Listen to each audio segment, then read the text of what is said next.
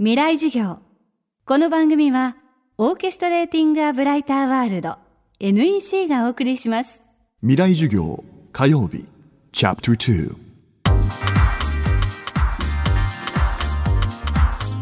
未来授業。今週の講師は国立研究開発法人防災科学技術研究所水土砂防災研究部門長三角良平さんですこの夏豪雨や崖崩れといった気象災害が日本を襲いました。こうした災害が首都圏で起こったら。今週は気象災害についてそして都市と防災についてお届けしていきます。近年多発しているいわゆるゲリラ豪雨。都市部で起こりうる被害について今日は聞いていきます。未来授業2時間目。テーマはゲリラ豪雨にあった時。まあ、最近よくゲリラ豪雨って言葉を使います。ゲリラ豪雨と集中豪雨の違いっていうのは集中豪雨って普通は3時間とか4時間ぐらいかかって200ミリから300ミリぐらいの雨が降るような、まあ、現象ですけれどもゲリラ豪雨ってもっと時間が短くて1時間ぐらいの時間の中でバーッと雨が降ってさっと上がるような雨なんですけれども雨の強さがまあ50ミリとか100ミリぐらいに達して非常にこう狭い範囲ですけれどもそこで被害が起こると。そういったものですね。昔は100ミリぐらいの雨が降っても、まあ、それほど大きな被害にはならなかったんですけど首都圏とか都市域っていうのは降った雨が地面に染み込まないでそのまま側溝に入ったり下水道に入って川に入ってきますので雨が降ってから川の水が増水するまで非常にこう時間が短いっていう問題があります。で側溝っていうのも大人にとっては何でもない側溝が小さなお子さんにとってはそれが非常に危ない場所であったりする場合があります。あの今年の5月に滋賀県で小学1年生の女の子が雨の時に側溝でま流されて、ま亡くなってしまうっていう非常にま悲しい災害があったんですけれどもその場合も深さがま45センチぐらい、まあ、大人にしてみればませいぜい膝ぐらいの高さで、ま、小学1年生のお子さんにとってはもうその高さで水が流れてるともうあの歩けない状態で、ま、おそらくその強い流れでま転んでしまって一回転んでしまうと立ち上がれなくなって、まあ、そのまま溺れてしまったということになると思います。まあ、家の周りどういうとこが危ないかっていう時に特に小さなお子さんにとって大丈夫だろうかまあ、そういった視点で見直してみるっていうのも大事なことかと思います。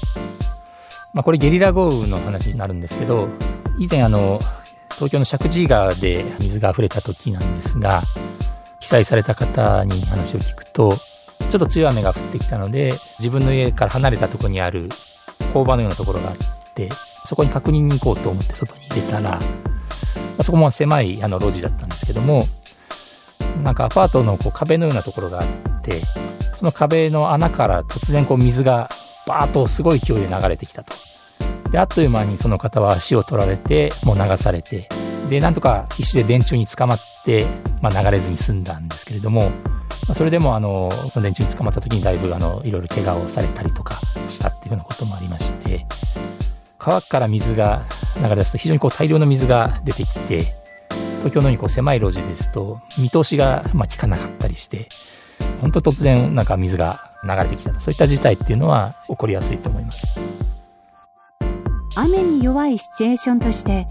車の中にいる時に起こりうる危険について三角さんはこう話します。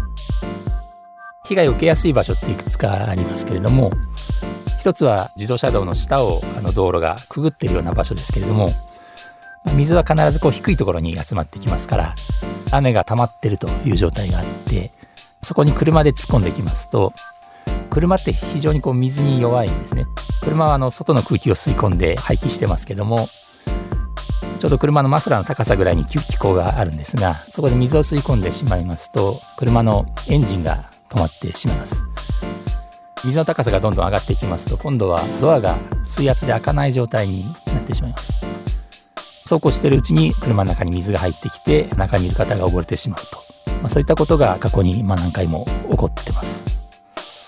車が水が開かなくなる理由っていうのは外の方が水の高さが高くて車の中に水が入ってない状態ですと水の重さがそのまま圧力になってドアが開かなくなるんですが、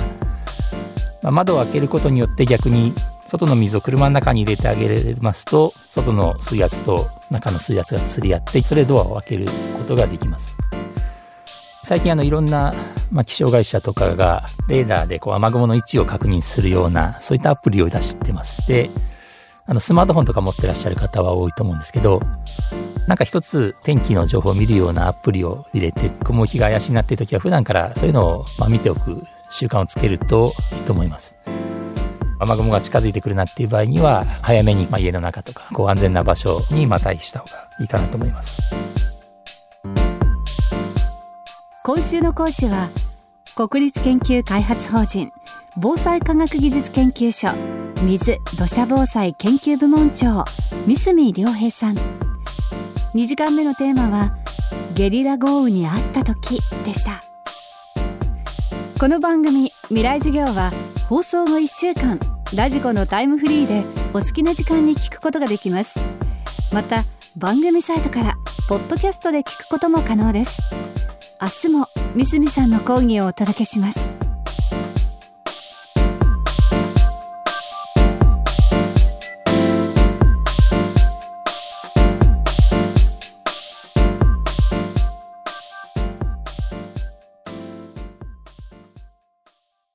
未来授業この番組はオーケストレーティング・ア・ブライター・ワールド NEC がお送りしました。